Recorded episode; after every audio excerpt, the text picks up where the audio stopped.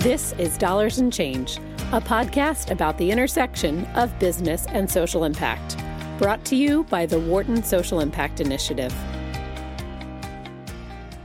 Welcome to Dollars and Change. I'm Katherine Klein. I'm the Vice Dean for Social Impact at Wharton, and I'm excited today to be speaking with Brigitte Hoyer Gosselink, who is the Director of Product Impact at Google.org.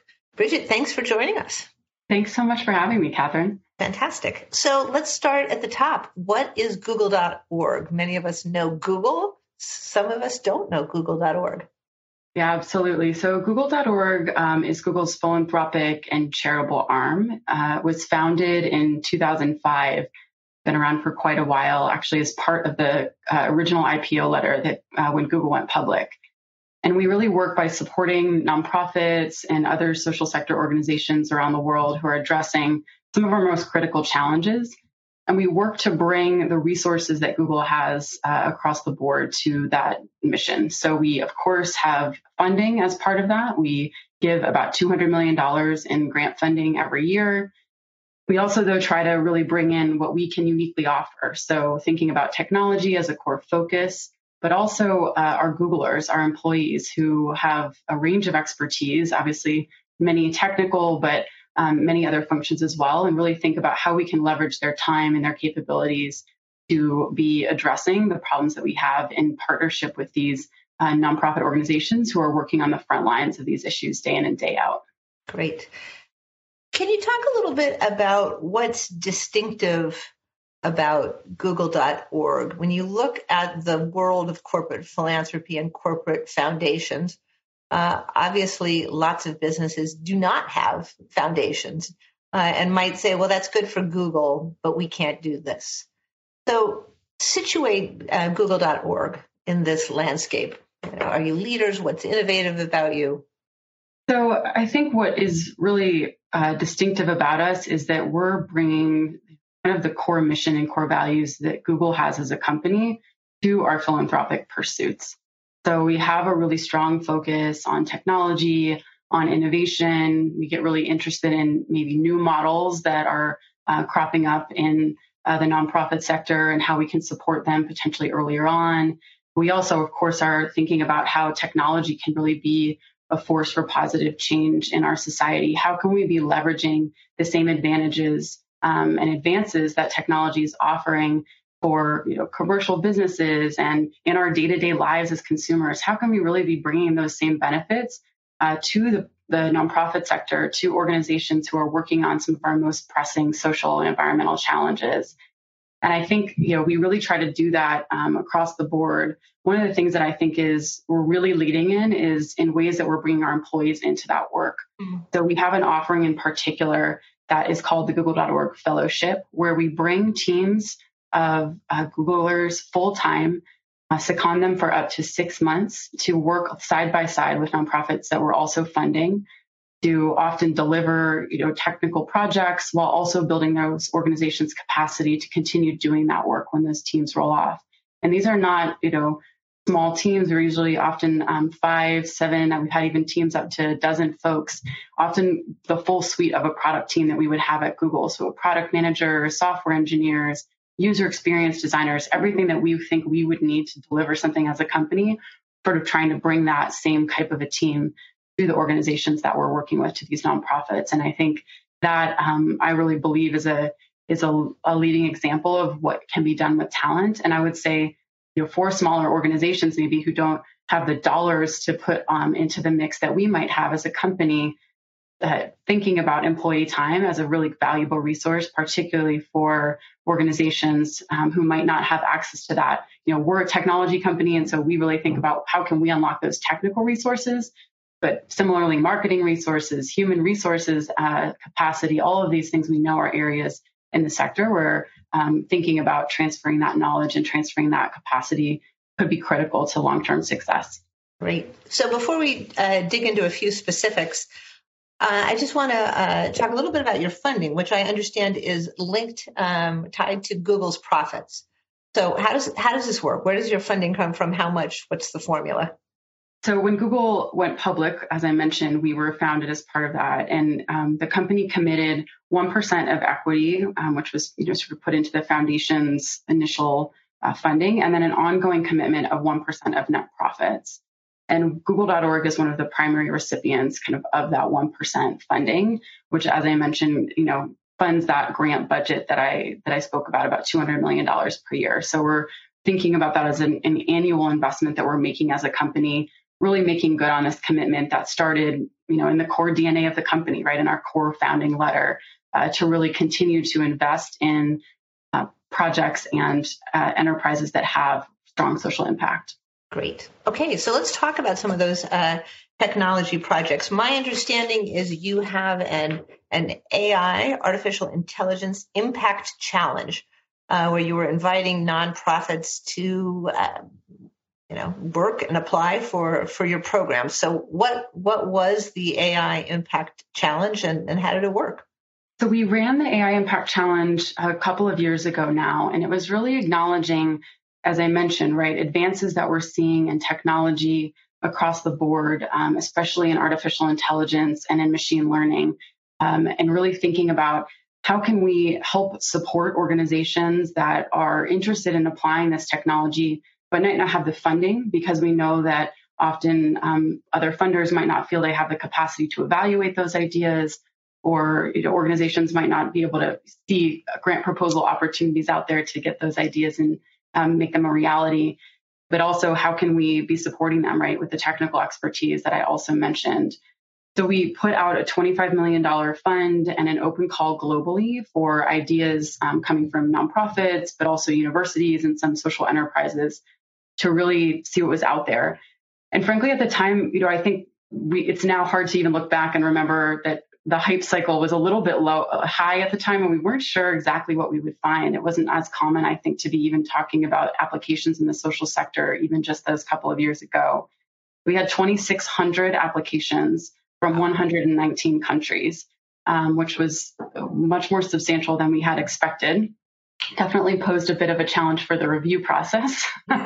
um, but we were lucky enough to also be able to, again, leverage the technical expertise within the company. So we had over 300 different technical folks volunteering their time to help us sort through those and really, you know, give advice on both whether this proposal is feasible from a technical standpoint, um, and then obviously we were looking at them in order to sort through those that would have the most impact. So we funded 20 organizations out of that pool and um, provided them obviously with with funding, but also expertise. We ran an accelerator for nine months where each of them was paired with an AI coach, an AI expert from the company, and then a number of them also received Google.org fellowships, as I mentioned, so kind of that full time capacity. And we've been excited to be tracking all their progress and seeing really some um, tremendous impact across the board.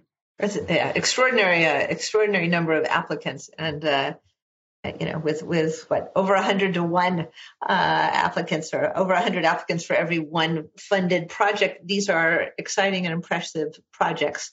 So, um, tell us about you know one or two of these projects that give us a sense of, uh, I think, both the potential for AI and how Googlers were involved.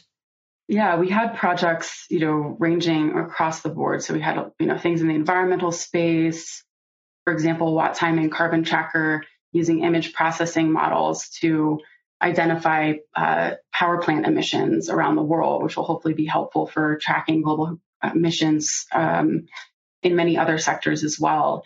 Everything from that to, you know, organization in India, Wadhwani AI, who's supporting smallholder farmers try to understand the pests that are coming into their cotton crops and therefore be able to apply the appropriate response in a way that both minimizes over uh, pesticide use while still um, making their crops and their yield much higher. Um, one example that I think has been really particularly powerful has been with an organization here in the US called the Trevor Project. They work to provide crisis counseling services to LGBTQ youth, um, primarily through text and web and, and um, a crisis hotline. And um, some may know, but you know, always bears repeating that the LGBTQ youth suicide challenge in our country is tremendous. So it's estimated that 1.5 million LGBTQ youth seriously consider suicide every year. And we know that this is a problem that's been getting worse with COVID, uh, as youth are often being asked to shelter in place in essentially an unsupportive environment, being cut off from their community. So we've seen, unfortunately, an uptick in the need for those services. The Trevor Project got initially a grant from us of $1.5 million and then also had a team of Google.org fellows, this a full-time team working with them to do a queue optimization problem. So they were looking to think to figure out how they could best ensure that as someone was coming into their uh, crisis queue, they were able to identify which of those individuals might be at highest risk and need in need of talking to a counselor quite quickly, and which of them, you know, maybe could wait if there was a higher demand than supply at that moment. And so um, they're using AI to do semantic analysis of that uh, incoming chat, and then you know sort them based on um, on urgency. So I was just going to um, make sure I'm where you know I'm understanding it and our listeners are understanding it. So you have uh, youth in distress who are texting and calling in, and saying, you know, I need to talk to someone. And the question is, is this you know, who should get who, who should get a counselor first? Who should get online or, or phone uh, attention first? And um, is it first come first serve? Is it some? Is there some indicator in what and how, people are presenting themselves that's going to allow the Trevor Project to know we, we these kids are most at risk, and that's where the the AI is coming in.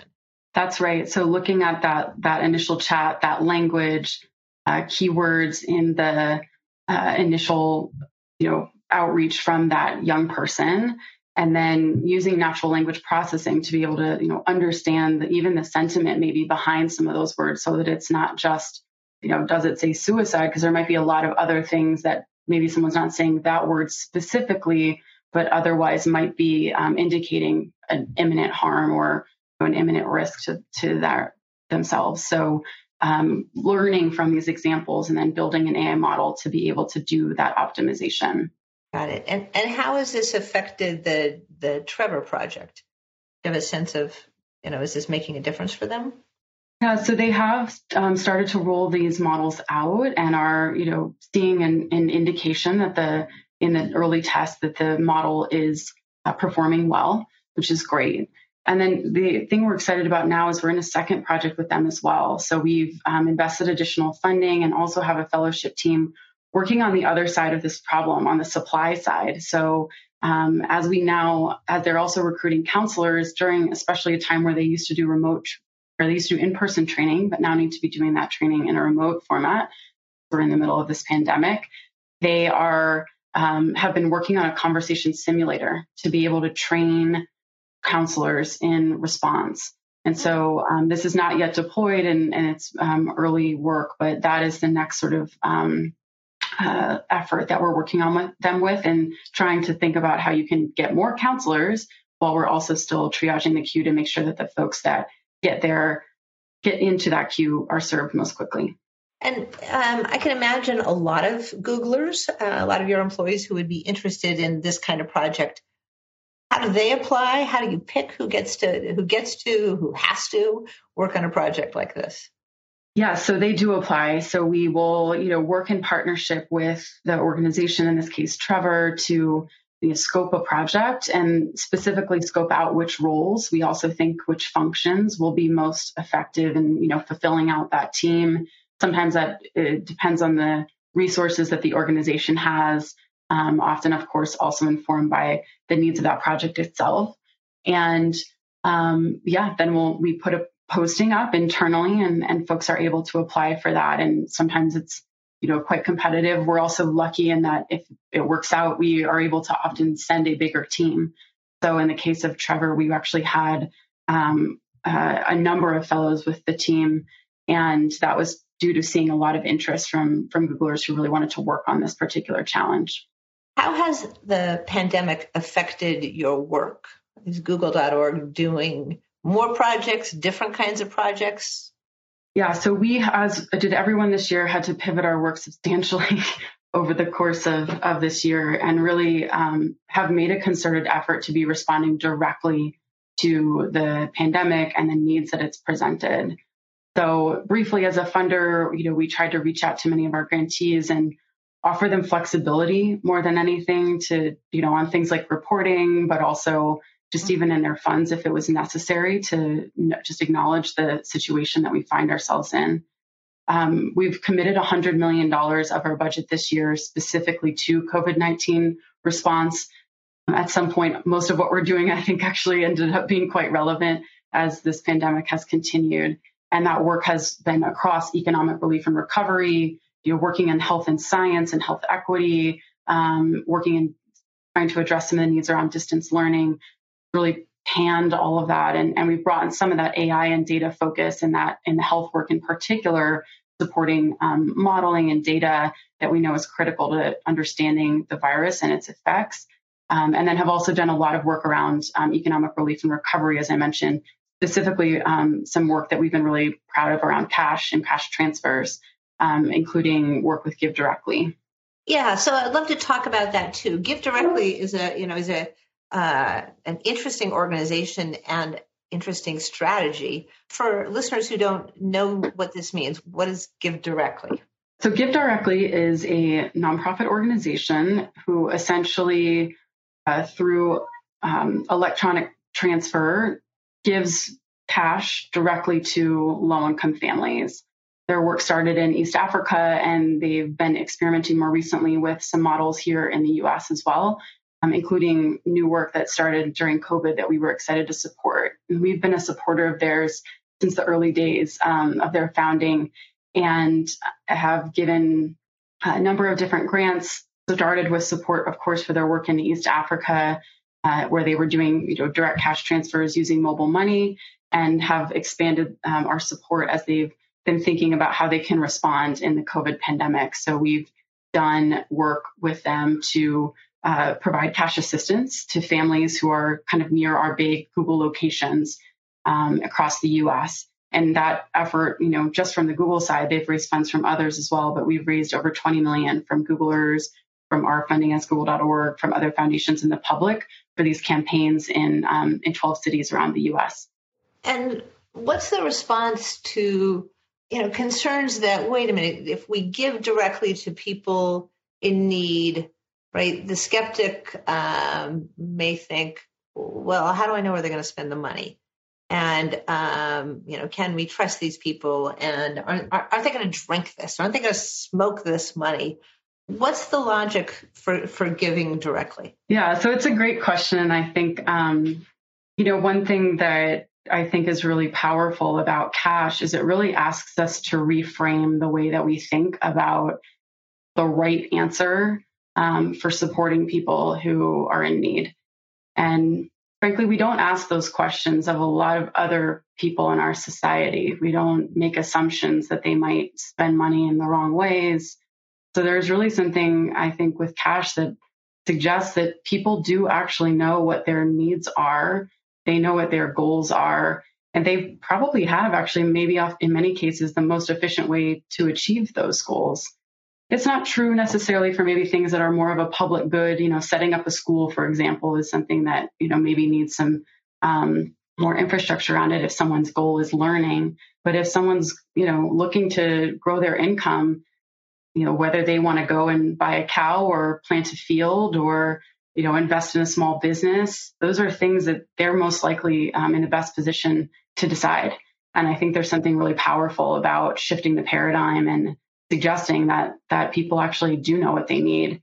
And in crisis situations, I think it's even more important, right? In this moment of a pandemic, where frankly, many of the things that we've sort of known uh, to work are kind of breaking right now. Um, and so really trusting people and, and offering them the opportunity to use that money for what they need. And the, on the sort of drinking and, and smoking point, there are actually a lot of studies. Cash is also one of the most studied um, interventions in the social sector. And uh, if you're interested, can check out many of these studies posted on the GiveDirectly website. And there's very little evidence in that that there's much abuse, right? That the people are spending money on on drinking or um, smoking and rather uh, I think I think most of the studies that, that are there show almost zero effect on spending in that instance. Well, they do show an impact on earnings and assets, even increased spending on nutrition and food. So really some indication that people in fact you know, can be trusted and do know what they need. Right. Yeah. I've seen these studies and they're very impressive. And, and there are, a, you know, a number of randomized control trials around the world to show there is uh, that, that, giving cash actually is probably the best strategy, um, which is you know, very thought provoking and important to, to recognize. Um, so we need to wrap up, but I wonder what advice you would give um, let's let's focus on individuals. I mean, I, you know, I sit at Wharton. I teach undergrads. I teach MBA students. I, I teach doctoral students, and I think there are a fair number who would look at your job and say, "Oh man, I want that. I can work at Google and do you know and have my positive social mm-hmm. impact." What's your advice to people about how the heck to, you know, use their their purpose and passion in their work and perhaps to get to a job like yours? I think two things um, have really helped me in my day to day work. So, one of them is I, I always say that it's quite helpful to get experience working close to the issues, um, working in an organization that's actually doing this work day to day and on nonprofit, thinking about what it looks like to work in government, right? To be kind of in the position that where folks are having to make some of these hard decisions. I've also really benefited from an opportunity to work across sectors. So I am an engineer by training. I worked in an NGO at a nonprofit. I've worked in the federal government. I uh, went to business school. I worked in strategy consulting and foundation, and I'm at Google. And I think actually this job really brings together a lot of my experiences in a way that I would never have imagined when I left engineering school many years ago. So I think though that that ability to work across sectors and to understand, you know, what are the hard decisions that someone has to make in an aligned nonprofit? What are the hard decisions that someone has to work uh, make or work against in the federal or you know in a government position? What does it be like to be at a big company, right? And so I think that diversity experience has been helpful to me, and I think a lot of these kind of corporate social responsibility or, or corporate philanthropy jobs benefit from um, having some of that diverse perspective and experience. Makes total sense to me. Thank you. It's a it's great advice, and it suggests there's there's there may not be a linear path to to putting together a career of impact, but I think that when individuals are simultaneously committed to impact and committed to learning and, and gathering experience, those are important stepping stones that um, help you get where you have arrived and, and maybe good advice for, for students and others along the way as well. So thank you so much for, for being with us. Thank you for chatting. It's uh, you know fascinating to hear what, what Google is doing, fascinating to hear about the Trevor Project and others um, you know, and fascinating to have this reminder of the power of, well, actually, you've talked about both about the power of technology and the, the power of cash and giving directly. So, um, so thank you so much. Thanks for having me, Katherine. Really appreciate the chance to chat with you. Great. Thank you. Dollars and Change is brought to you by the Wharton Social Impact Initiative. To learn more, visit us at socialimpact.wharton.upenn.edu.